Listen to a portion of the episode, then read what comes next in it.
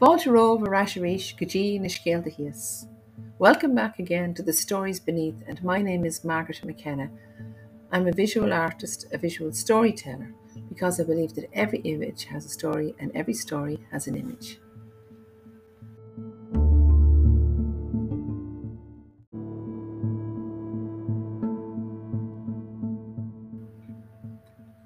So today I'm going to head down to County Kilkenny. I was there yesterday on nice long day trip in very mixed weather, sun and showers, but at least it wasn't like today because today is just absolutely miserable. It's wild and windy and wet. So very much not like springtime, more wintry to be honest. Um, but we were lucky down there because we managed to get step in and out of the showers and see what we wanted to see. But having I say we wanted to see, there is so much to see in County Kilkenny, and I will go get back to the place names because obviously that's what this podcast is about. About how our old Irish placements have been deformed over the years and anglicised, so they don't mean anything now until you translate them back to Irish. But um, Kilkenny itself is the, considered the medieval capital city, and um, indeed, I would, I totally concur with that because you're literally walking through medieval history when you walk through that city. Lots of stories, and I'll get back to one in particular later on. But first, I want to go down to the south of the country, or the county even, um, to a place called Kilmogue. And why I want to go to a place called Kilmogue, the townland of Kilmogue, is because there is an amazing dolmen or portal tomb um, in that area, and we were lucky enough to see it yesterday. Now, Portal Tomb, you're talking going, you're talking uh, Neolithic here, going way back to four and a half to five thousand years ago.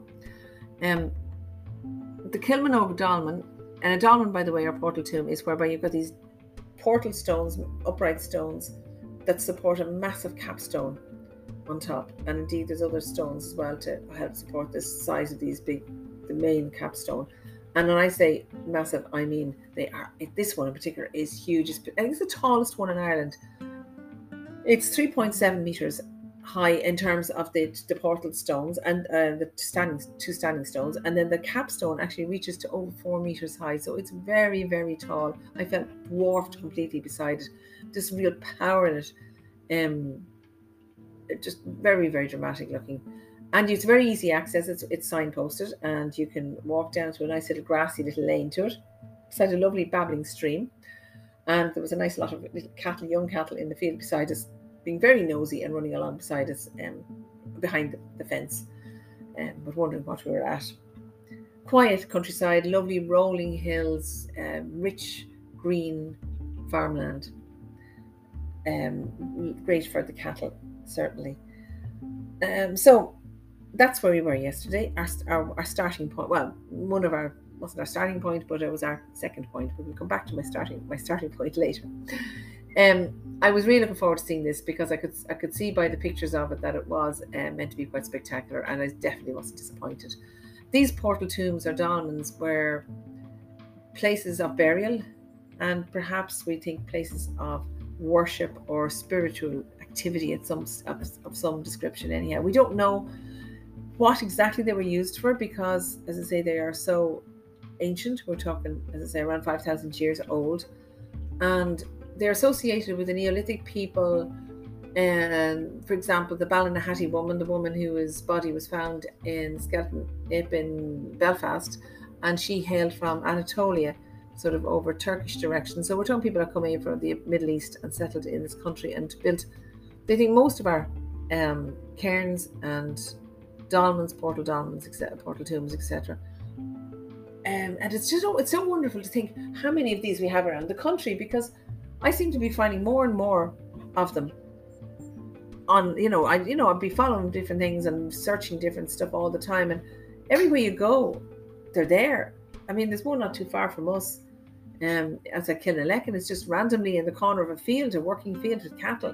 There's no special way to get into it. You'd have to ask the farmer to go, but that's they're just there. And we're lucky that they have not been destroyed over the years. And perhaps, you know, all the superstitions that were here in Ireland, do the Sheoga, the She, etc., and not messing with ancient sites and respect, which was great to have the respect. But even if it was sometimes superstition um, for fear of something would happen to you, it has been a godsend for for these monuments because they have been kept safe for us to enjoy. And I just hope that as the future generations do keep them, so if it is purely for the respect, you know, the superstitions may be going rapidly and gone, still there's people who would nowadays would still not mess with them, even uh, for not not. And I don't mean from the point of view of respect, but from the point of view seriously of having something uh, bringing bad luck. So anyway, um, this particular dolmen is uh, called Leac an Scáil.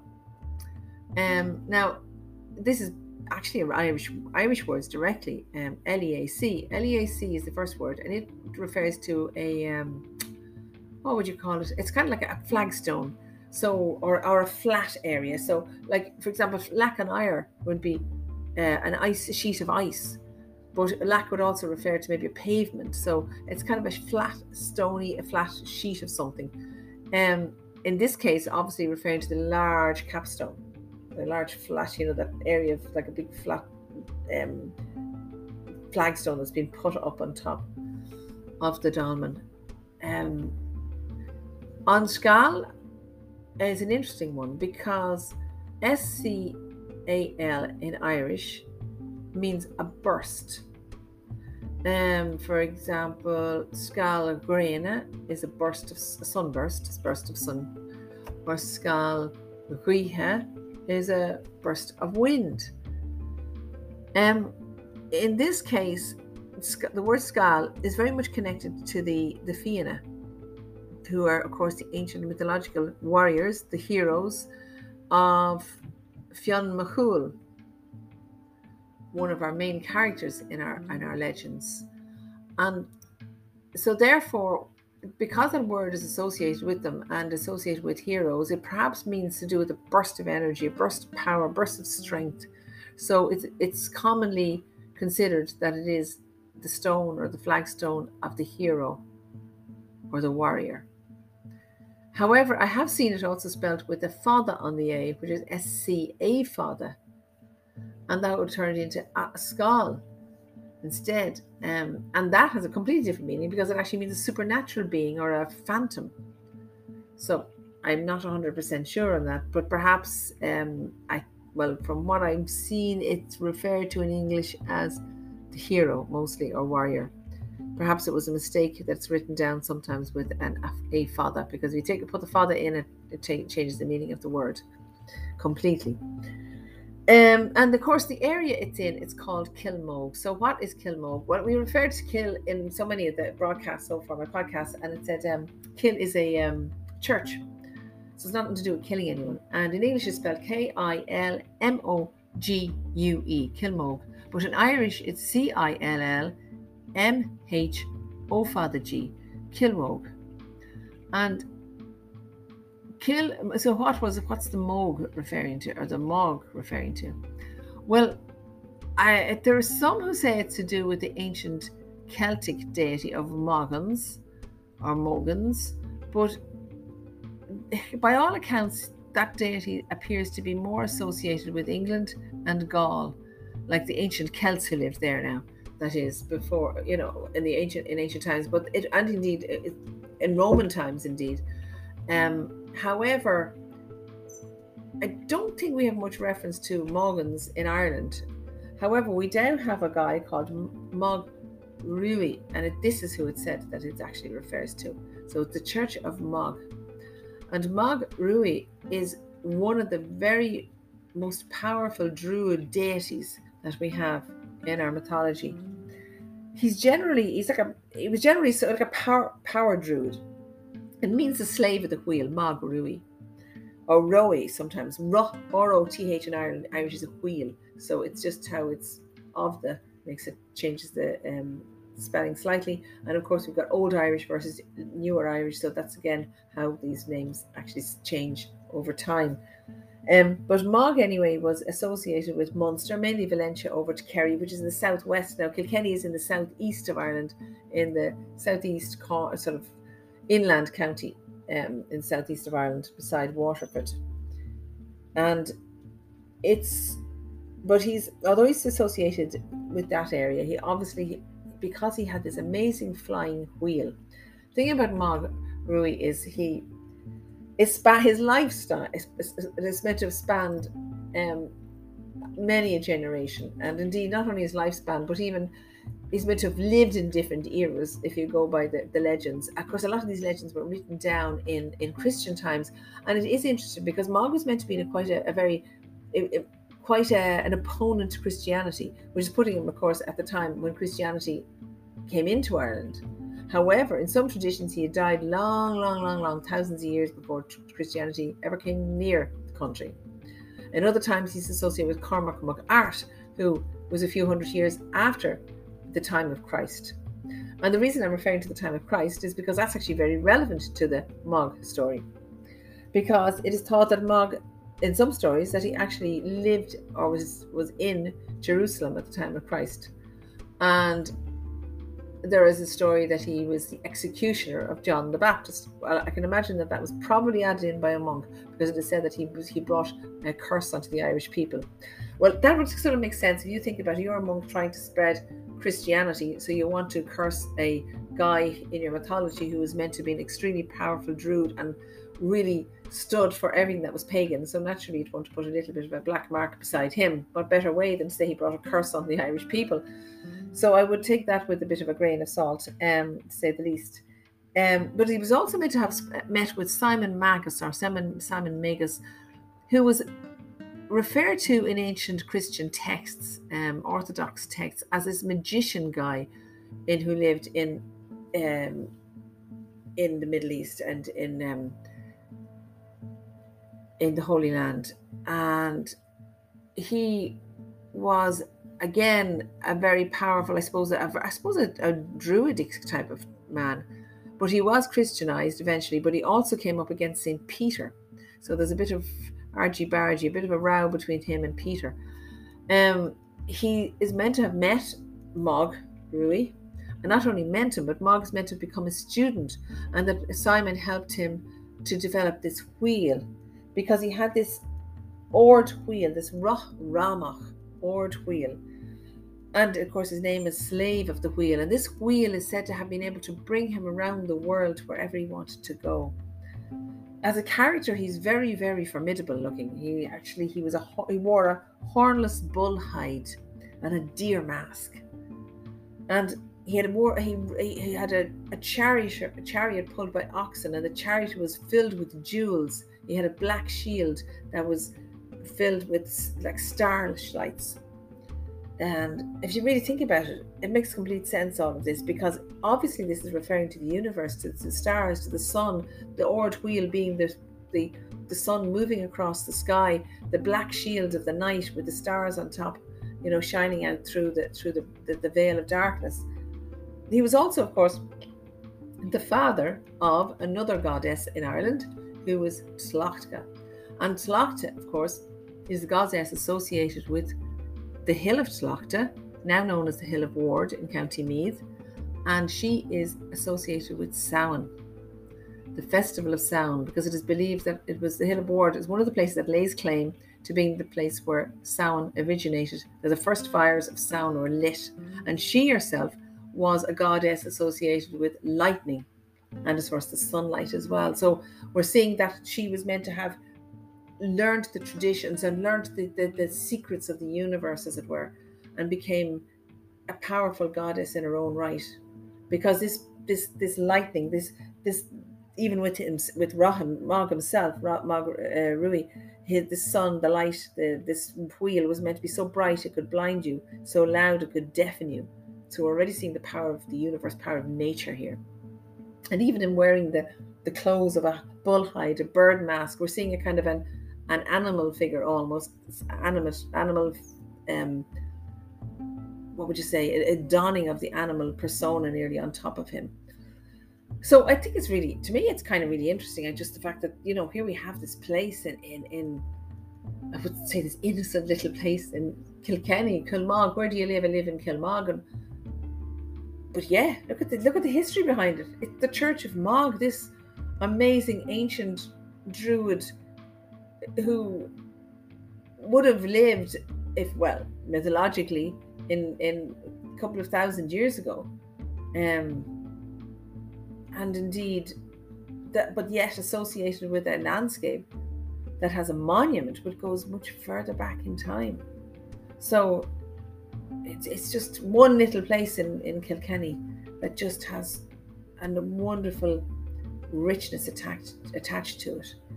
Um, but I'm going to move on now in a moment to a slightly later time, actually much later time, into medieval times. And we'll go, well, no, first of all, early Christian times, and we'll talk a little bit about Kilkenny or Cill Chainnigh, another kill place. And we'll talk about that now in a moment.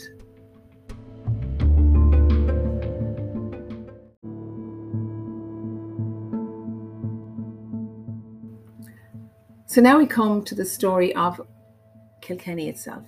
Uh, Kilkenny comes from the Irish Cill Chainnigh, and it is from the Church of Cainneach. As we know now, Kil is a church. And Cainneach was a 6th century saint, otherwise known as Canice in England, or in English, or in here in Ireland, or as Kenneth in Scotland. And he was a son of a bard, which was the old, um, the bard would have been the travelling bard, the storyteller, who was quite a high, quite a high position in society because indeed kings and chieftains relied on their word to spread uh, good news about them, and as well as they, they also spread the word of old mythology of ancient heroes as well. Um, now, Canice or Cainneach did not follow in his footsteps. Instead, he went down the ecclesiastical route and he studied in Clonard, which was a very, very um, important part, uh, centre in Ireland for learning at the time, along with places like Colum, um, sorry, Glen, Glencolumbkille. And then it was there he met um, Columkill himself, or Columba as he's also known. And he also studied in Glasnevin, he went to Rome, he studied in Wales, he studied in Clonmacnoise himself, and he actually set up a church in St Andrews in Scotland. So he travelled quite a bit before coming back to Ireland and setting up a church in Aghaboe, where a king had given him some land. Aghaboe meaning the field of the oxen or the cattle uh, or the cows. And he, when he was there, he set up the See of the Bishops. So that is the seat of the bishops. But that moved eventually to Kilkenny, and he actually founded a church very near to where the um, present Church of Ireland Cathedral of St. Canice's is today. So that's really the story behind um, a very brief story behind uh, Canice or the, the, the, the, devotion to him that gave the name to the city. Uh, it also there's one interesting aspect, and that is that he is one uh, saint that is meant to have actually um, attacked the Druids because uh, uh, Kilkenny was one of the, was a very druidic place up to the this we're talking about sixth century at this time. So you're talking a time when Ireland was Christian pagan, very mixed, really mixed, and Kilkenny is one of the last places to be really converted. And it was, as I say, the Druids had quite a lot of power there. So he actually brought a Christian army to fight them, and he won. So that's an interesting because generally. Um, generally in Ireland we have a lot of it was a gradual amalgamation of the two religions to become you know Christianity kind of superimposed on top of, uh, of paganism to become eventually Christianity. But quite an Irish version the, for many a year before it became very much a more Roman church. So um that's the interesting part about Kilkenny and the story behind it. So it is the church of Cainneach however I have another interesting story which I really I think is a really interesting story this. Um and we see we don't have many witch trials in Ireland.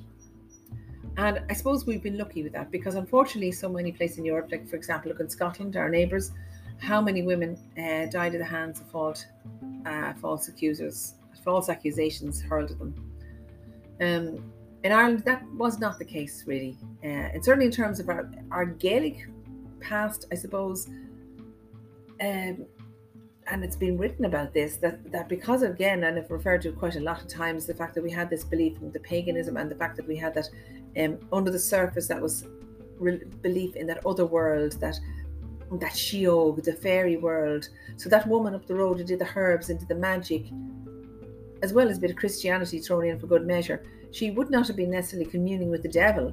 She would have instead been communing with the fairies and people were nervous of her and afraid of her. And yes she might have been condemned from the pulpit but then the church in Ireland, as it became the Catholic Church in years to come, was having wasn't much power in those days anyhow. And certainly, yes, we know the very puritanical um, uh, Protestant versions, like for example the Cromwellian. Um, uh, Cromwellian sort of uh, thinking, for example, they would have just hate, would, would have just not liked anyone, no matter whether you're Catholic or her- it would have been all heresy. So really, they wouldn't have distinguished too much. So in, in other words, there was not that tradition in Ireland of that I suppose, absolute fear of um, of, of demonology in the sense that it had been in, in, in other places in Europe. But this is one of the cases where we we we hear about it. And the woman in question, is named her name was Alice Kyteler. Now, you'll notice that all the names in this story really don't have very very few of them have Irish names, and that is because we're talking back to the time of the 1200s and uh, in Ireland, early 1300s. It was still very Norman. We're talking a very Norman area in the 1200s, the 13th century. Um, so where the Irish, society wasn't quite divided. Um, and it's also late, I want to talk a little bit about Kells Priory. Definitely go and visit if you're down there. It's a massive Augustinian priory, or was, I should say. Um, and it's it's more like a castle. The battlements all around, or the, the walls are about 12 foot high, and every so often we have the slit windows uh, for to use uh, for use by bow, uh, soldiers' bow and arrows, so they could get the angle and, and shoot out uh, through through them at the approaching enemy, or you definitely wouldn't want to be in coming with the wrong intention there. And I can see why, because it was actually it was originally founded in 1193 by Geoffrey de, de Fitz what's it, Fitzrobert, and he was a brother-in-law of uh, Richard Clare, otherwise known as Strongbow. Anyone who knows Irish history will know that Strongbow was the Norman who invaded Ireland, and who, of course, was in league with our rather traitorous king at the time, Diarmuid MacMurrough, who kind of sold off his daughters, or Aoife, into marriage, so there'd be an alignment between the Normans and the Irish king, because he wanted to get the Normans to give him a hand, you know to beat his enemies. But of course they did, and then took over the country. Um, of course, the Normans then, a lot of those Norman families actually became more Irish than the Irish themselves, as we know, in years to come. And indeed, it was only they, later that um, that we realised just how how important like they were because they actually became they became leaders of the Gaelic as well as you know fighting the crown in many cases. Although some of them sided with the crown later on too. It really depended. It often came down across whether some of them stayed on the sort of um, the Gaelic Catholic, as it were, quote unquote tradition, as against the now Protestant Reformation, which really was a political thing rather than really religious really thing to do it. It was really to do with recognizing the king as head of the church, head of the state, and all of that. So it became it's it's quite a complicated situation, not so straightforward. So anyway, this um this priory was heavily um attacked over the years by people like William de Birmingham and Rich Edward Bruce, brother Robert Bruce of Scotland, and again by Birmingham, de Birmingham and Fitzgerald in the 1300s before it was finally dissolved in 1540. But it's also associated with a, a bishop, Bishop Richard de Ledrede. It's a great name, de Ledrede. But anyway, he was Bishop of Ossory, which is that general area, and he had a synod there in 1324. The reason I mention him is because he's associated with this whole witch hunt. Now, um, there was a woman called Alice Kyteler. I say her name is become synonymous with witchcraft in Ireland. The first real person to be condemned for witchcraft, indeed, in Ireland, and for someone to die at the stake on behalf of it. When we find out who it was in a minute, who that was. So Alice was the daughter actually of Flemish um, merchants, and she was very, very comfortably off, very well off woman. She was married four times, which kind of aroused a bit of suspicion, to be honest, because it kind of, yeah, well, there was a couple of dodgy, mm, dodgy kind of endings to a couple of the husbands. It seems a lot of a lot of fingers point in her direction, but of course, remember being a woman and being powerful also would not have been a help. Her first husband was William Outlaw, and he was a money lender. And of course, she got into the whole money lending business too. And he had a son, William Outlaw, who had their son, who was um, became mayor of Kilkenny. So she, there was a lot of power in this family, massive amount of power on her behalf as well.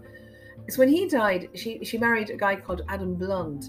He was also a money lender, and he had children from a previous marriage. But anyway, the two of them were actually condemned initially in 1302 of killing the first husband. But somewhere although they managed to get out of that, but there was a lot of resentment against her because it was all fingers pointing, hmm, we know what you're at. Her third husband was Richard de Valle, and he was another wealthy landowner in County Tipperary. And see, after he died, she looked for what was called her widow's dower. And she looked she actually sued her stepsons. So all of this started to get this, you know, uh, idea that there was something amiss with her, that she was up to no good and that she was looking for money, but also that she might have been some kind of witch.